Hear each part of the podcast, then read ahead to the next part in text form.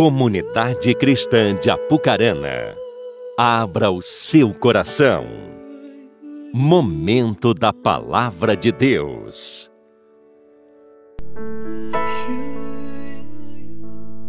Aleluia, graças a Deus por estarmos aqui. A paz do Senhor mais uma vez para você, amém. Está feliz de estar neste lugar?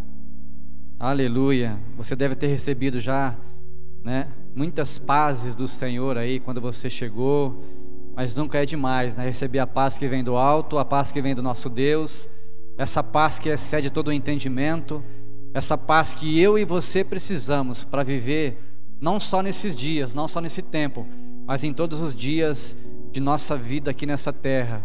Amém? Então que você seja realmente abençoado e alcançado por essa paz maravilhosa que só o nosso Pai pode nos dar. Amém, queridos? Eu quero convidar você a abrir a sua Bíblia junto comigo aqui no livro do profeta Isaías, capítulo 45.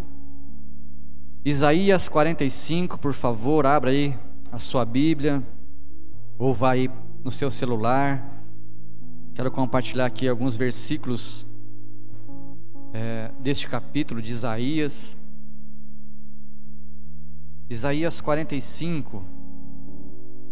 Louvado seja Deus por aquilo que Ele tem para falar para nós nessa noite. Eu sei que você que está em casa, da mesma forma, vai ser alcançado, vai ser abençoado. Você que não pode estar aqui conosco. Amém? Eu quero ler para você. Então diz assim a palavra do nosso Deus: Esta é a mensagem do Senhor a Ciro, homem escolhido por Deus para conquistar muitas nações. Deus mesmo dará força a ele para tirar a autoridade dos reis. Deus mesmo abrirá para Ciro os grandes portões da Babilônia, e ninguém será capaz de fechá-los. Eu irei à sua frente, Ciro, tornando plano o seu caminho e quebrando as portas de bronze e as barras de ferro que protegem as cidades. Eu vou lhe dar tesouros escondidos, riquezas secretas. Assim você vai saber que eu sou o Senhor, o Deus de Israel que o chamou pessoalmente pelo seu nome para esta missão. Até aqui. Pai, nós mais uma vez queremos declarar que Tu és o nosso Deus, Tu és o nosso Senhor. E eu oro para que nessa hora o Teu Espírito venha se revelar a nós de maneira única, de maneira profunda, talvez como nunca antes aconteceu, Pai. Nos ajuda a compreender mais a Tua palavra, a entender aquilo que o Senhor tem para nós como plano, como propósito. Em nome de Jesus eu te peço, fala ao nosso coração. Quem crê comigo, diga amém. Aleluia, graças a Deus. Dar-te-ei tesouros escondidos, riquezas secretas, diz esse texto, não é? Então eu pergunto para você, não sei quantas vezes você já passou por esse tema, por essa passagem, mas para que eu quero tesouros se eles estão escondidos? De que adianta tesouros se eu não posso alcançá-los? E eu faço uma outra pergunta para você nesta hora: existem tesouros em vitrines de lojas? Ou em bancas de feira? Ou em prateleiras de supermercados? Você encontra tesouros? Ainda que para alguns países do mundo, algumas pessoas, um pacote de arroz é um tesouro. Mas nós estamos falando aqui de um outro contexto. Nós não encontramos tesouros, né? Em prateleiras de supermercados, em vitrines de lojas. E certamente você já viu filmes onde né, o tema é alcançar um tesouro, é encontrar um tesouro. Na minha época de juventude eu assisti né, muitos filmes que eram a esse respeito. E normalmente quando nós assistimos estes filmes, nós vemos que o caminho de quem procura esses tesouros é um caminho muito árduo, é um caminho difícil. Normalmente, esses tesouros eles se encontram em minas, em minas escuras, em cavernas de difícil acesso, é ou não é? É assim que a gente vê nos filmes. E exatamente por isso mesmo, essa dificuldade é encontrada porque quanto mais precioso é o tesouro, mais difícil é o caminho. Aí você percebe, né, quando você assistia hoje, faz tempo que eu não vejo filmes relacionados a isso, mas nós vimos a dificuldade daquele personagem principal, a luta, né, a distância que ele percorria, os locais geográficos, né, as montanhas, os buracos, os becos, né, e quando ele encontrava o lugar, a mina, a caverna era, de, era escura, com acesso difícil, e aí, né, muitas vezes eles enfeitavam ali o percurso com algumas situações, com é, animais né, que a gente nunca viu na vida, e aquele homem ou aquela mulher, ou talvez aquele casal, era perseguido por tantas coisas, né, para poder encontrar aquele tesouro, para poder pôr a mão naquela joia tão preciosa. Então a gente via a dificuldade de que é, era necessária para que realmente a pessoa pudesse conquistar ali o seu objetivo. Para esse tipo de conquista, nós precisamos, né? No caso aqui de, de cavernas, de encontrarmos tesouros, nós precisamos de ferramentas, muitas das vezes ferramentas específicas, ferramentas adequadas, porque não é com qualquer, qualquer tipo de ferramenta que você pode acessar um grande tesouro. Mas acima de tudo, acima de ferramentas, né? Acima de tudo isso é preciso um esforço. Por quê? Porque para entrar em uma caverna, né, é necessário que nós venhamos a crer que lá dentro daquela, daquela caverna, lá dentro daquele lugar, daquele espaço, realmente existe um tesouro que vai valer a pena o nosso esforço. Amém? Vai valer a pena o sacrifício envolvido nessa conquista. Quando Deus nos chama para o ministério, nós não conseguimos visualizar como tudo vai acontecer. Eu imagino que com você, quando Deus te chamou para exercer uma obra, quando Ele te chamou para um ministério, Ele não abriu né, é, é, uma cortina, Ele não revelou a você exatamente tudo, a forma como seria isso. E quando eu vejo né, alguém sendo chamado, quando eu vejo alguém entrando num ministério, quando eu vejo alguém entrando num caminho, né, um caminho que nos leva a Deus, né, a gente começa a, a, a assemelhar a várias situações. Ou seja, né, eu consigo né, aqui olhar para um pescador. Eu não sei quantos de vocês aqui gostam de pescar, muitos pescam por hobbies, mas tem aqueles que gostam de percorrer longas distâncias, né? Atravessam cidades, até mesmo estados ou até países para simplesmente irem pescar porque aquilo satisfaz o seu coração. Mas a figura do pescador ela é muito interessante, porque o pescador ele precisa primeiro de ter disposição. Né? Tem muita gente que não tem muita paciência de pescar. Né? Eu já pesquei algumas vezes e confesso a você que em muitas dessas vezes eu não peguei nada. Né? As pessoas que estavam comigo, alguns pegaram, outros não. Mas em muitas vezes alguns pegaram e eu não peguei nada. E é muito interessante, né? É quando você pesca e você pesca um peixe é, de um certo tamanho e você sente o peso ali na vara, é muito gratificante. Mas quando você não pesca nada, você volta para casa às vezes queimado do sol, sujo, com fome, né? E até entristecido, frustrado às vezes. Mas é interessante aqui a figura do pescador, porque essa figura, ela requer muita disposição, como eu disse para você. Essa pessoa atravessa cidades, ela anda quilômetros e enfrenta rios enormes, talvez mares bravios, mas ela chega naquele ambiente, não é? Ela chega no local, às vezes na beira de um barranco, até mesmo em um barco, e ela procura ali um local que ela crê que naquele lugar ela vai pescar um peixe. É assim que funciona. Ele joga um anzol. E depois de horas, esperando, horas e horas ali, no, talvez no, no sol ou à noite, depois de horas ele pesca aquele peixe, ou seja, aquele peixe ele fisga aquele anzol e o pescador ele crê realmente que naquele lugar vai vir um peixe que realmente vai é, morder a sua isca, então ele vai pescar esse peixe. Deus, ele chama pessoas com essa visão para o ministério.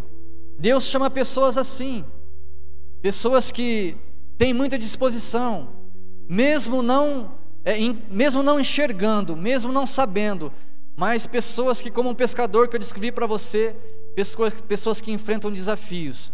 E Deus chama as pessoas com essas características para o ministério, porque Deus precisa que nós tenhamos uma visão diferenciada daquilo que é o natural. Ou seja, é preciso você entender que vale a pena o sacrifício, vale a pena a esperança, mas acima de tudo vale a pena a fé. Uma pessoa que sai para pescar, ele tem fé que ele vai pescar um peixe, ele vai trazer um peixe para casa. E com o ministério, com Deus também não é diferente. Nós temos que entender que vale a pena tudo, vale a pena o sacrifício, vale a pena a esperança, mas acima de tudo vale a pena a fé.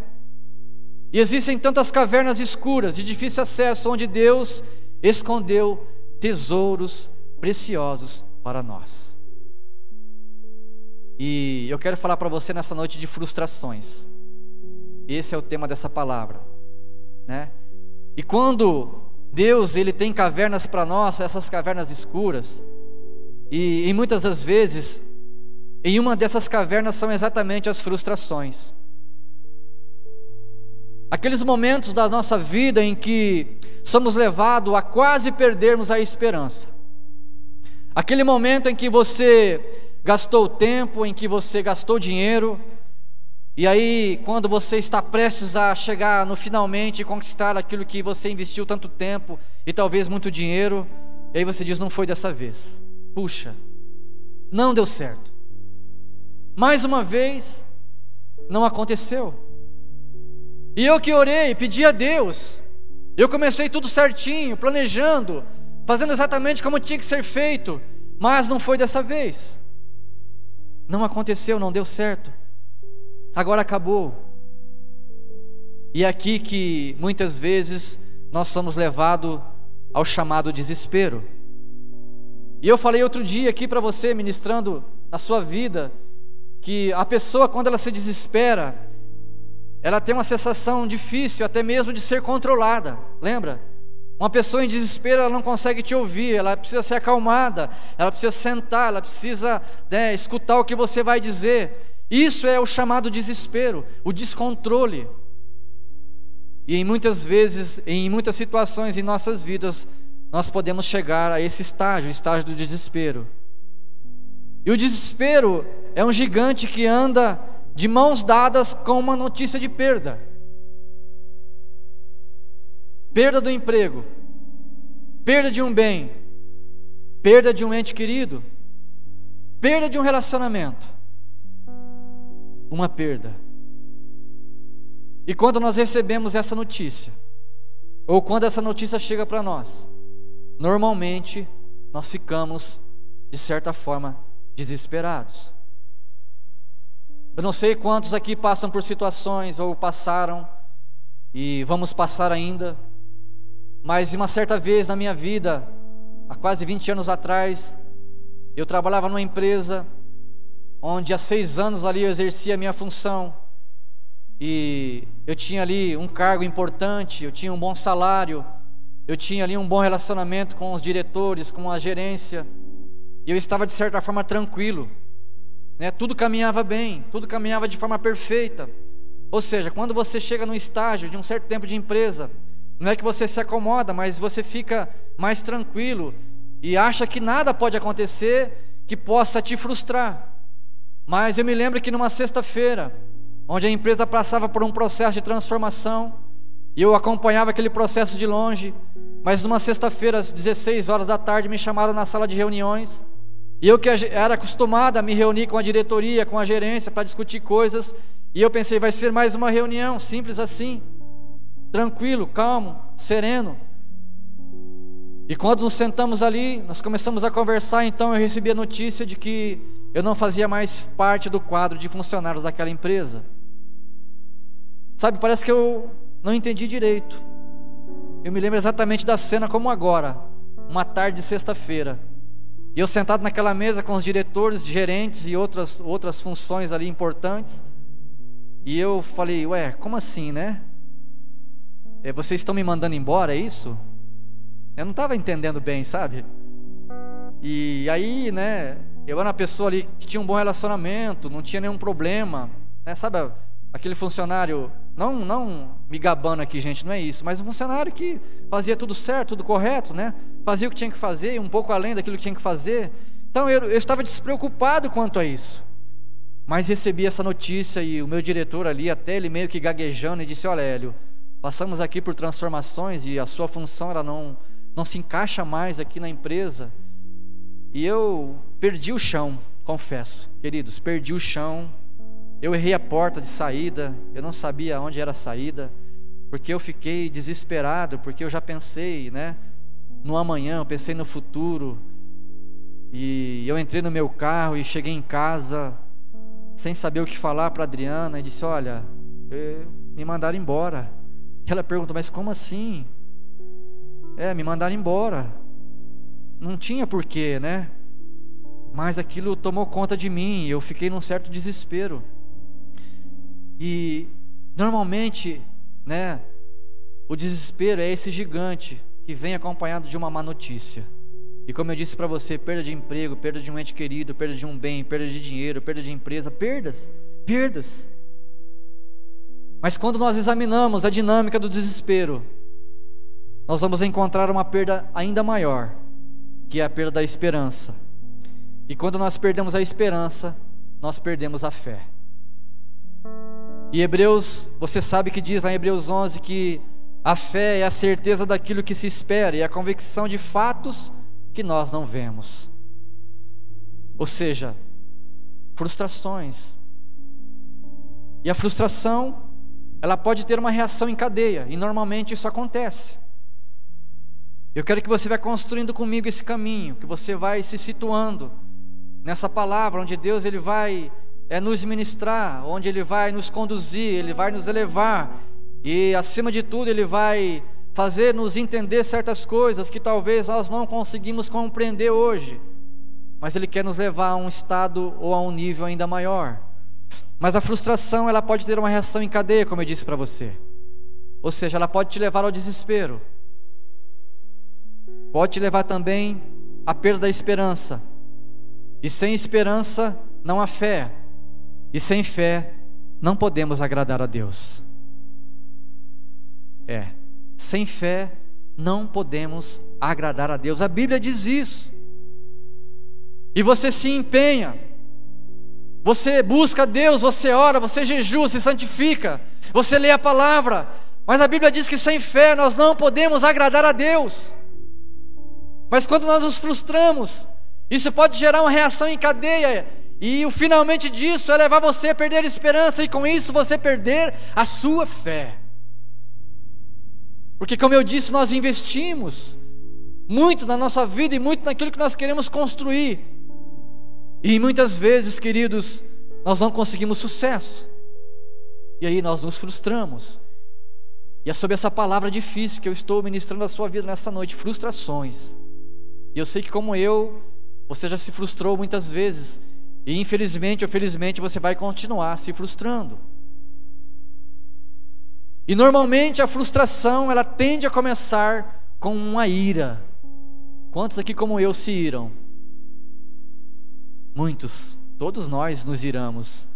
E a Bíblia diz: irai-vos, mas não pequeis. Você pode irar, você pode ficar irado, mas você não pode pecar, porque a ira, se você não tiver controle, você vai pecar. De manhã aqui eu confessei algumas situações e eu vou falar para você também agora à noite. Quantas vezes eu estou muito nervoso, muito irado. Não sei nem se a Adriana já viu isso. Mas eu vou confessar aqui para você, eu vou abrir meu coração. Quando eu estou muito frustrado, né? normalmente o homem, ele quer, é, é, é, eu acho que é exalar essa, essa raiva, essa ira, né? E alguns né, tomam medidas extremas para né, é, desabafar isso. Mas nós somos cristãos. Nós somos exemplo, a Bíblia diz que nós somos carta lida.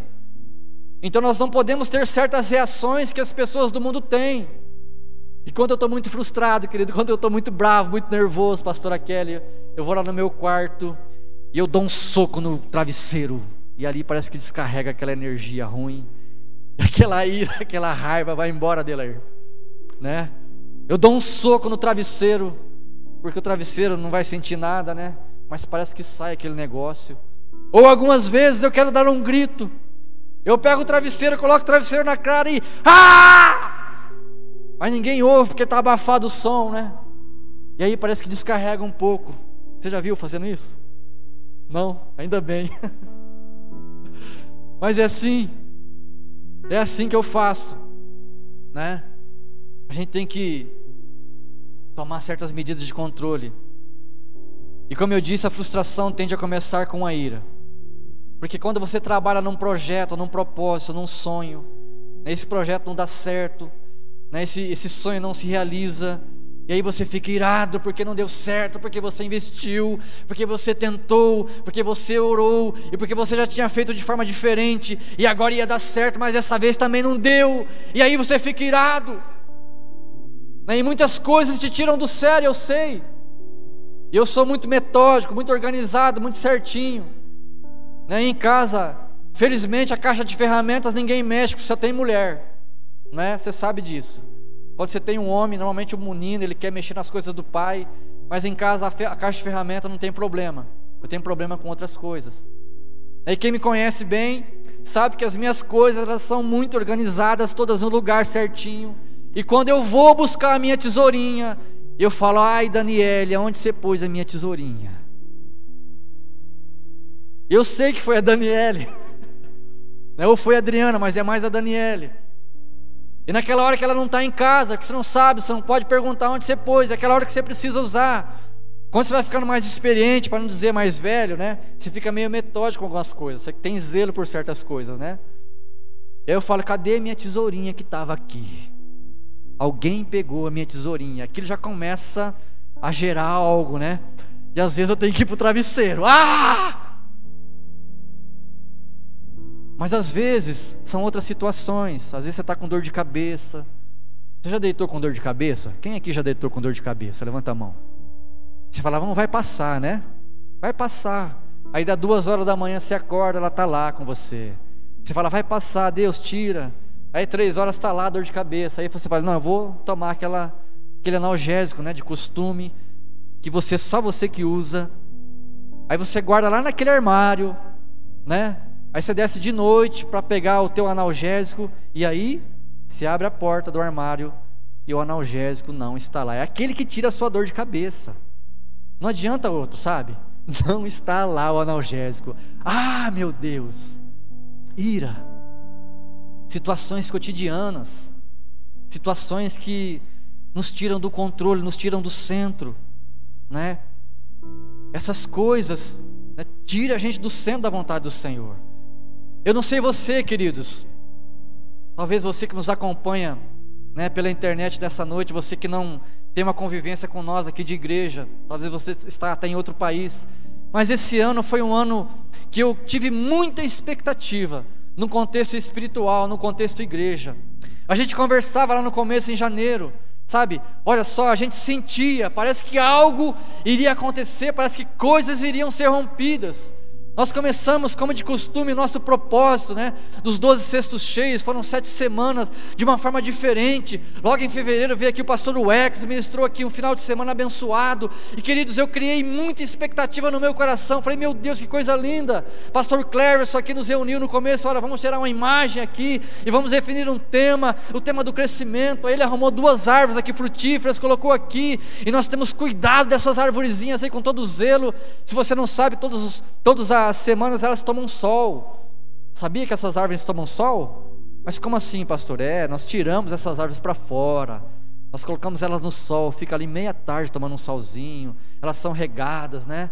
E aí, de repente, nós começamos a ver umas manchas. Aí o Carlão, Carlão, vem cá, tá aparecendo umas manchas pretas aqui. Né? E tá começando a murchar as folhas. E agora? Ai, como é que vai ser? E o pastor Cléber vai ficar bravo. Pastor vem cá. Ele falou: Não, disso aí eu entendo. Pode ficar tranquilo, vai cair as folhas. Né? Elas vão amarelar. E assim o processo. Mas, de repente, quando a gente se depara com uma situação, uma crise, e tudo fica paralisado. E já fazem seis meses, né? Que nós estamos caminhando, e estamos aí, nos virando, fazendo coisas diferentes, né? Nos reinventando. E eu que tinha uma expectativa grande na sua vida, na igreja, no ministério seu, né? Nesse ano, e aí de repente tudo paralisou. Mas em um desses dias eu estava aqui na igreja, não me lembro se era um culto de domingo, eu estava refletindo sobre isso, falei, Deus, mas nós começamos um ano intenso, com uma expectativa grande, crendo em algo tremendo da sua parte. E parece que não está acontecendo, parece que não está fluindo. O que está acontecendo? E ali, sendo, é, sendo ministrado pra, por Deus, e aí ele me levou a olhar essa imagem. E falou: Olha essa imagem. Né? Todos os domingos, né? em todos os nossos eventos, reuniões, essa imagem está aqui. Eu me lembro que o pastor Cleverson reuniu conosco e disse: Olha, eu quero chamar atenção, né? eu quero chamar a atenção da igreja para essas raízes. Todo mundo sabe que uma árvore tem raiz, não é? Todo mundo sabe, mas você nunca viu uma figura aqui na igreja com uma raiz abaixo da imagem, abaixo da terra. Deus falou para mim: Olha as raízes, perceba as raízes.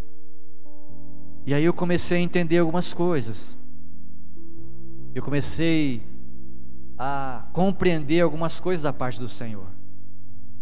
É porque a gente é muito imediatista.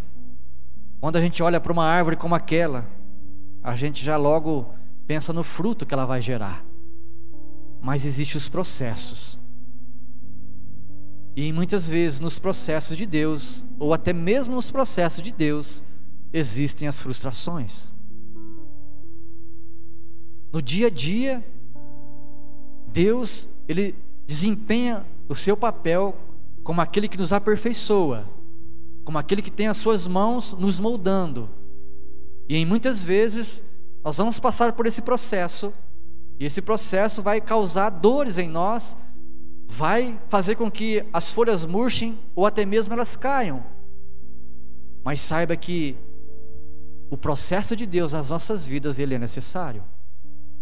É necessário que aquelas folhas elas caiam, porque vão se renovar a, as suas folhas e virão os frutos.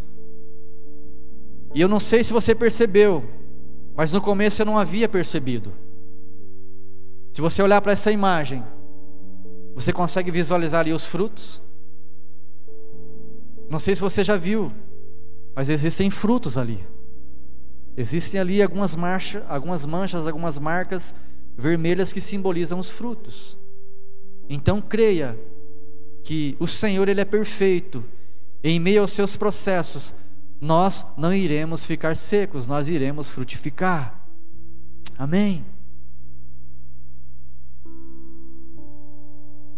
Nós estamos falando aqui de frustrações, de expectativas, de muitas vezes nós ficarmos irados, mas Tranquilo, e aí, como lidar com isso? O que fazer nessas horas? Eu dei aqui alguns exemplos, né? Mas eu quero dizer para você né, o que a Bíblia diz respeito às nossas frustrações. Como superá-las? O que cabe a mim? O que cabe a você? No início do capítulo 14 de Mateus, a Bíblia diz sobre a história de João Batista. A Bíblia fala da história de João Batista e conta ali é o momento em que ele foi morto. Aqui no capítulo 14 de Mateus. Nós sabemos que João Batista foi aquele que antecedeu ao nosso mestre Jesus Cristo.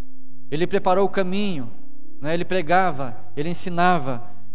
E chegou um momento então em que ele foi decapitado, ele foi morto.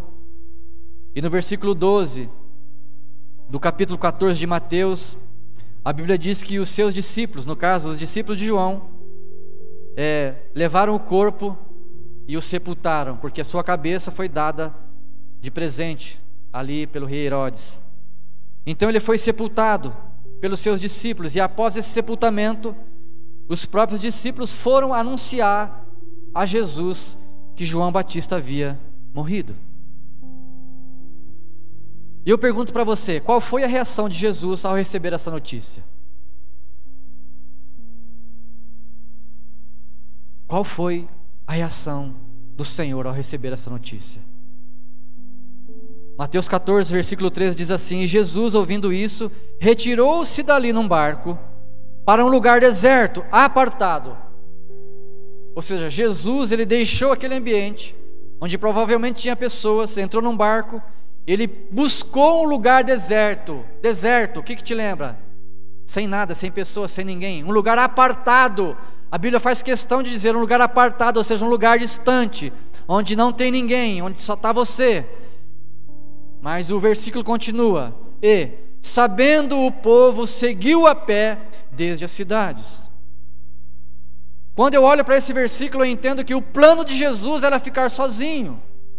Porque ele deixou aquele ambiente, ele buscou um lugar deserto, ele buscou um lugar onde ele não se encontraria com pessoas. Ele queria um lugar separado, certamente para estar refletindo ou até mesmo chorando a morte de João Batista. Mas a Bíblia continua dizendo que a multidão o seguiu, e quando ele chega no lugar onde ele pretendia ficar sozinho, ele não estava mais sozinho.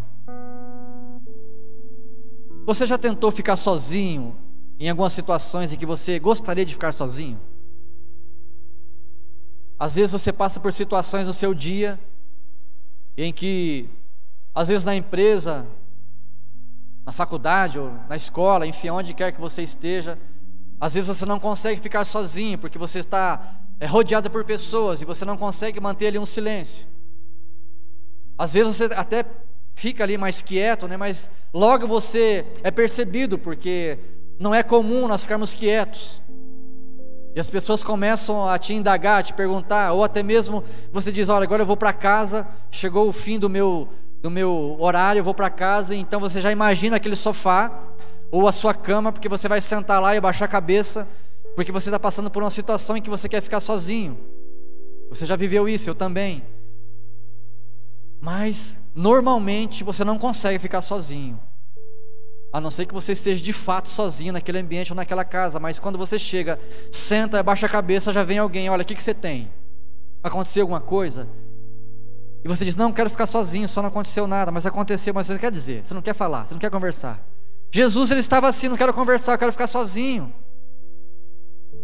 Mas a gente não consegue, porque a pessoa vem, olha, mas já passou 10 minutos, você está aí ainda? Que aconteceu? Fala para mim, eu posso te ajudar? Não, eu quero ficar sozinho. E a pessoa ela fica indignada, né? Não, mas sai desse lugar, não quero te ver triste. O que, que aconteceu? Eu posso te ajudar, eu te ajudo, vem cá. Tenta até te levantar, mas você não quer. Você precisa ficar sozinho, o seu momento. E Jesus precisava desse tempo. É horrível, não é? Me deixa sozinho, às vezes você fica nervoso, eu quero ficar sozinho. Quando Jesus chega naquele lugar, ele planejava ficar só, mas havia uma multidão esperando por ele. Ou seja, o seu plano foi desfeito. O que você faria no lugar de Jesus? Nós temos aqui como ferramenta o nosso discipulado, né? nós caminhamos com pessoas, mas pensa naquele dia em que você teve situações difíceis e que você fala assim: agora eu vou para casa, eu vou chegar lá no meu sofá, na minha varanda, ou naquele lugar que você fica sozinho, reservado, eu vou tirar um tempo, eu vou descansar um pouco, eu vou pensar, eu vou refletir. E aí você chega, tem um discípulo lá te esperando. Ai, mas não estava no seu plano, você queria ficar sozinho. E aquele discípulo está com um problema, ele quer falar com você, mas. E aí? O que, que você fala? O que, que você faz? O que, que Jesus fez? Talvez você pode dizer assim, não, mas eu não marquei horário, eu, eu tenho o direito de ficar sozinho. Eu, eu, eu não posso conversar agora, não dá.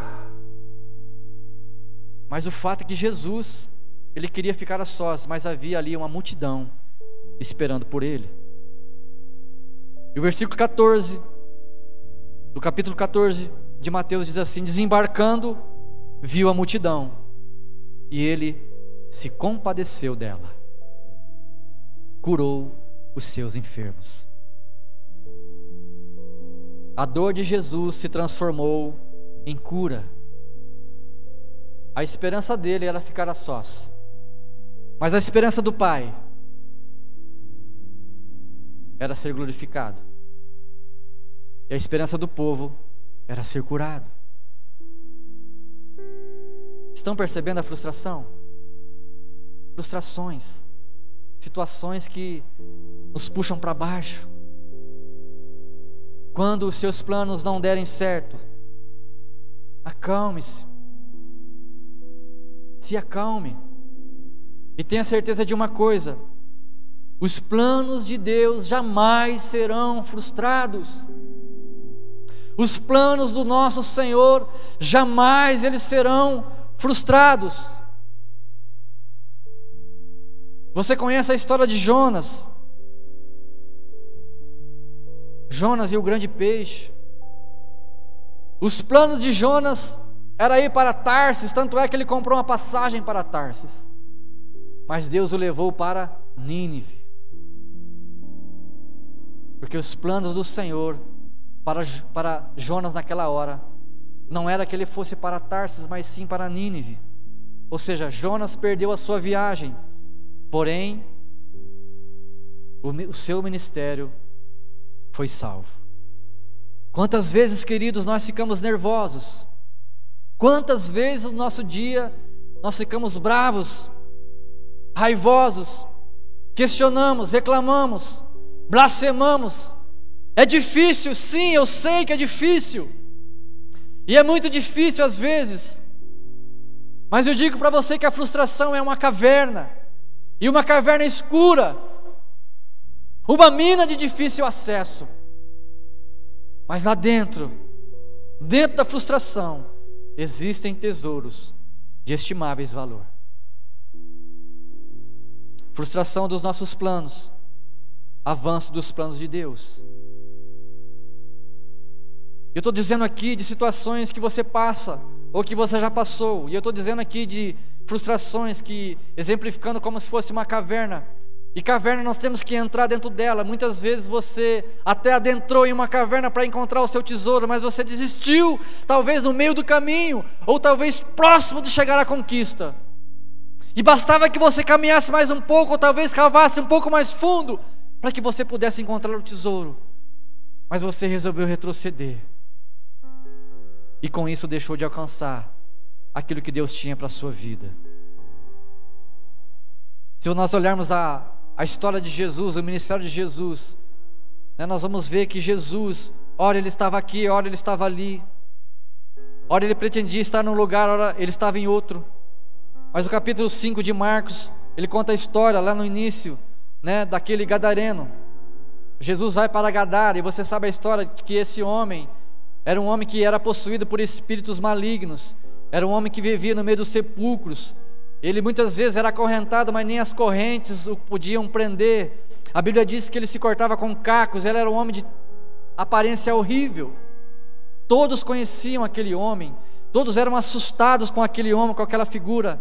E além do mais, era um homem que andava nu. Imagina a figura desse homem.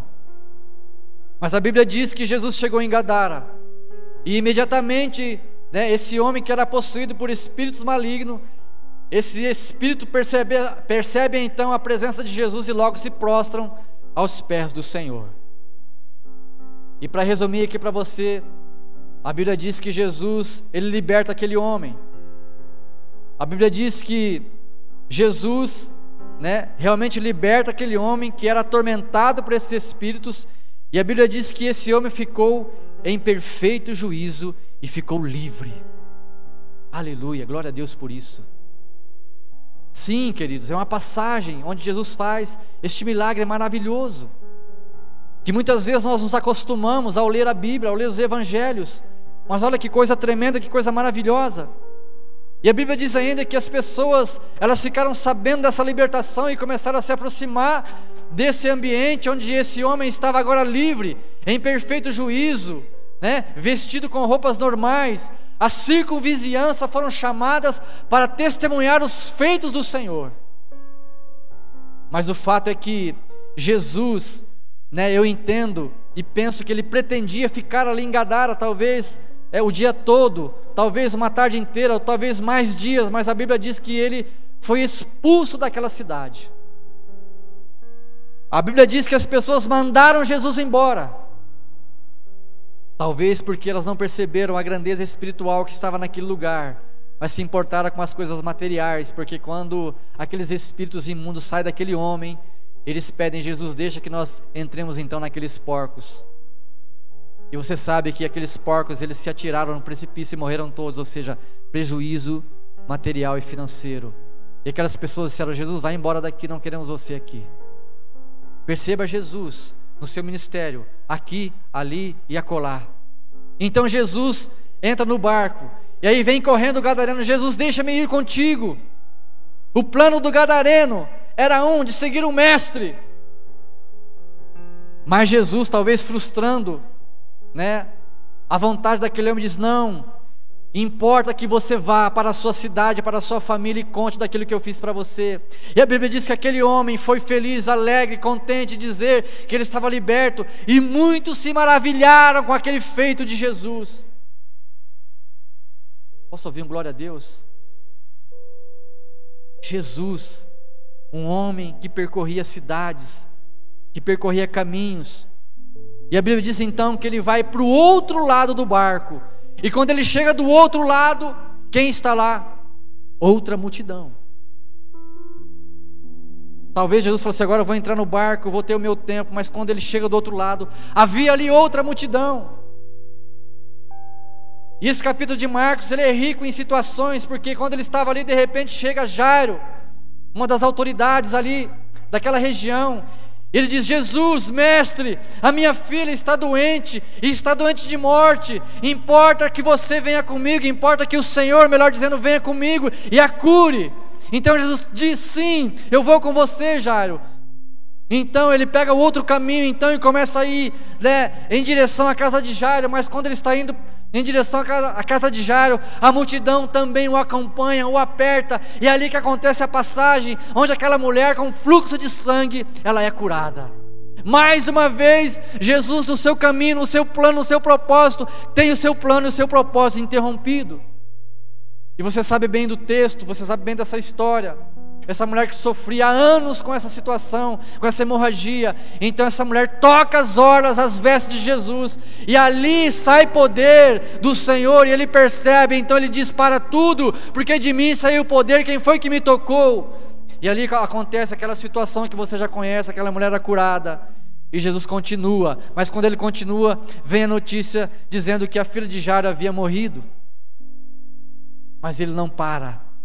Ele diz: Não, nós vamos lá porque ela apenas ela dorme. Jesus tinha convicção, tinha certeza que o nome do Senhor, o nome do nosso Pai seria glorificado. Perceba o ministério de Jesus, os seus planos, as situações. E Jesus depois dali vai para outro lugar e encontra outra multidão e ali então ele faz a multiplicação dos peixes e dos pães. Ou seja, Jesus sempre fazendo coisas. Frustração dos planos do Senhor Jesus, mas frutificação dos planos do Senhor e a multiplicação para o reino de Deus. Perceba o ministério de Jesus, como é que ele caminhava, mas em nenhum momento em nenhuma passagem bíblica nós vemos uma reação contrária àquilo que talvez o nosso mestre planejou. Sempre ele glorificando o Pai, sempre ele fazendo a vontade de Deus. Frustrações. Quantas vezes nós nos frustramos, quantas vezes nós iremos nos frustrar. Precisamos saber lidar com as frustrações. O plano de Deus continuou na vida de Jesus. E Deus não faz o que nós queremos, Ele, ele faz aquilo que precisa ser feito. E uma frustração é uma mina escura, onde há tesouros lá dentro. O sofrimento, o luto, a solidão é outra mina escura, e assim por diante. E aí o silêncio espiritual. As frustrações, queridos, são momentos de muitas dificuldades para nós. Eu sei disso. Planejamos tanto e parece que nossos planos muitas vezes não valem a pena, não valem nada.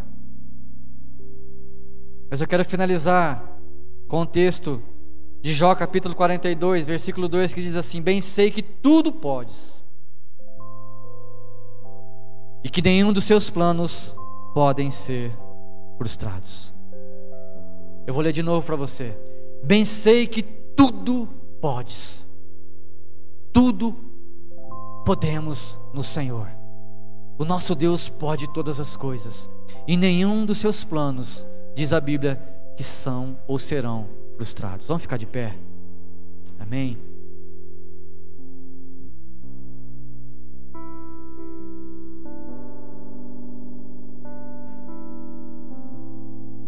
Quantas vezes nós sofremos, quantas vezes nós nos entristecemos, quantas vezes nós nos iramos, gritamos, quantas vezes fazemos isso?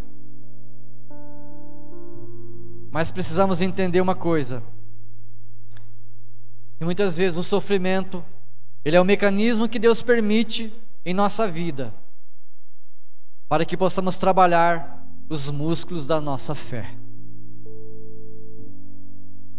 Nós estamos no ano do crescimento, mas parece que você não viu nada crescer ainda.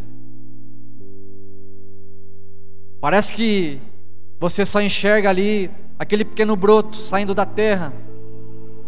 Mas quando lá no início do ano, ou no início daquele projeto, você já visualizava ali os frutos, você já visualizava ali a colheita, mas parece que mais uma vez os seus planos eles vão ser frustrados. Mas eu digo para você nessa noite que nós não devemos e não podemos caminhar por vista, mas sim caminhar por fé. E você está aqui nessa noite, não porque você quis, não porque você veio, mas porque é uma fé no seu coração e porque você crê no Deus que está com as mãos estendidas sobre a sua vida. Você crê num Deus que te conduz, que te sustenta todos os instantes em que você respira.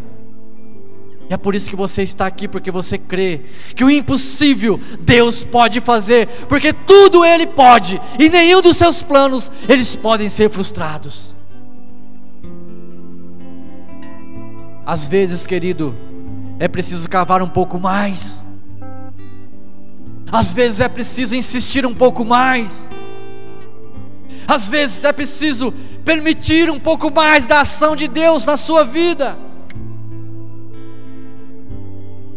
Porque parece que você chega até um determinado ponto, mas você não consegue romper daquele ponto para frente.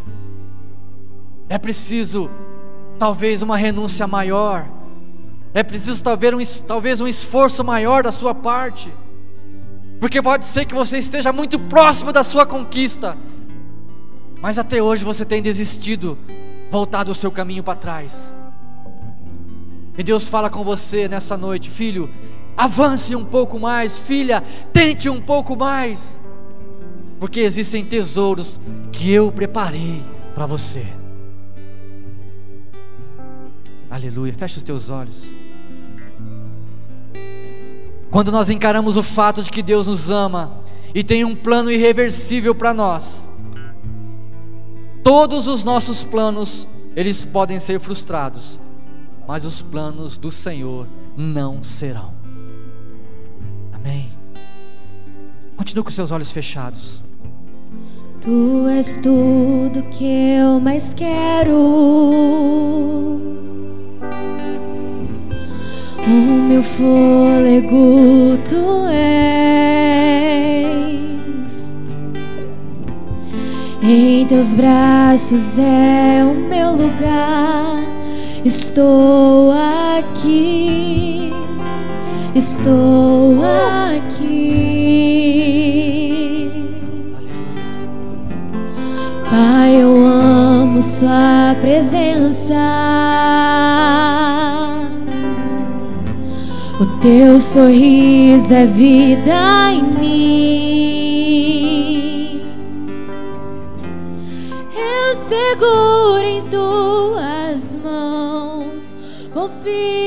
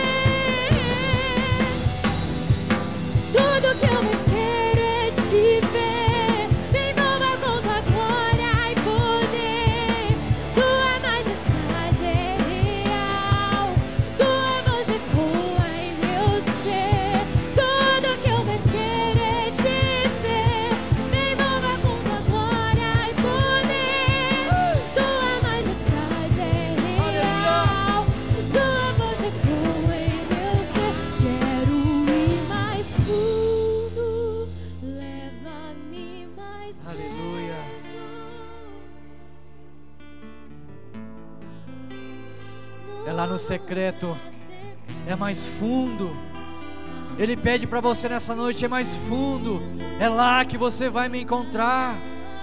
É necessário você caminhar um pouco mais. Aleluia. Aleluia. As raízes, as raízes de uma planta, de uma árvore, determinam a sua estatura, determinam a sua resistência. E quando nós olhamos para essa imagem, onde vemos essas raízes, Deus quer falar comigo e com você. Eu preciso te aprofundar, eu preciso te fortalecer, porque assim você vai crescer, vai se tornar maduro, vai ser edificado e certamente os frutos eles aparecerão na sua vida. Somente quem tem raiz profunda pode suportar o peso dos frutos. E esse é um tempo onde o Senhor nos fortalece. É um tempo onde ele nos envolve e diga e diz: "Filho e filha, creia, creia, tenha fé no seu coração, porque eu sou Deus, aquele que te formou, aquele que te fez, aquele que tem planos, aquele que tem promessas para você, para sua vida, e os seus planos eles podem ser frustrados, mas os meus planos para você jamais, jamais, jamais serão frustrados. Aleluia! Louvado seja o nome do Senhor. Você pode aplaudir a esse Deus poderoso, vivo, esse Deus eficaz, esse Deus que está com você, esse Deus que caminha com você todos os dias, esse Deus que quer te abençoar, esse Deus que te abençoa. Aleluia! Louvado seja Deus pela sua vida. Louvado seja Deus por essa palavra. Que você possa refletir sobre essa mensagem. Que você tenha uma semana abençoada, cheia da presença de Deus. Que você possa crescer em Deus, buscar mais fundo, porque eu tenho certeza e convicção que o tesouro que Deus tem para você é só para você. Receba. Deus te abençoe em nome de Jesus.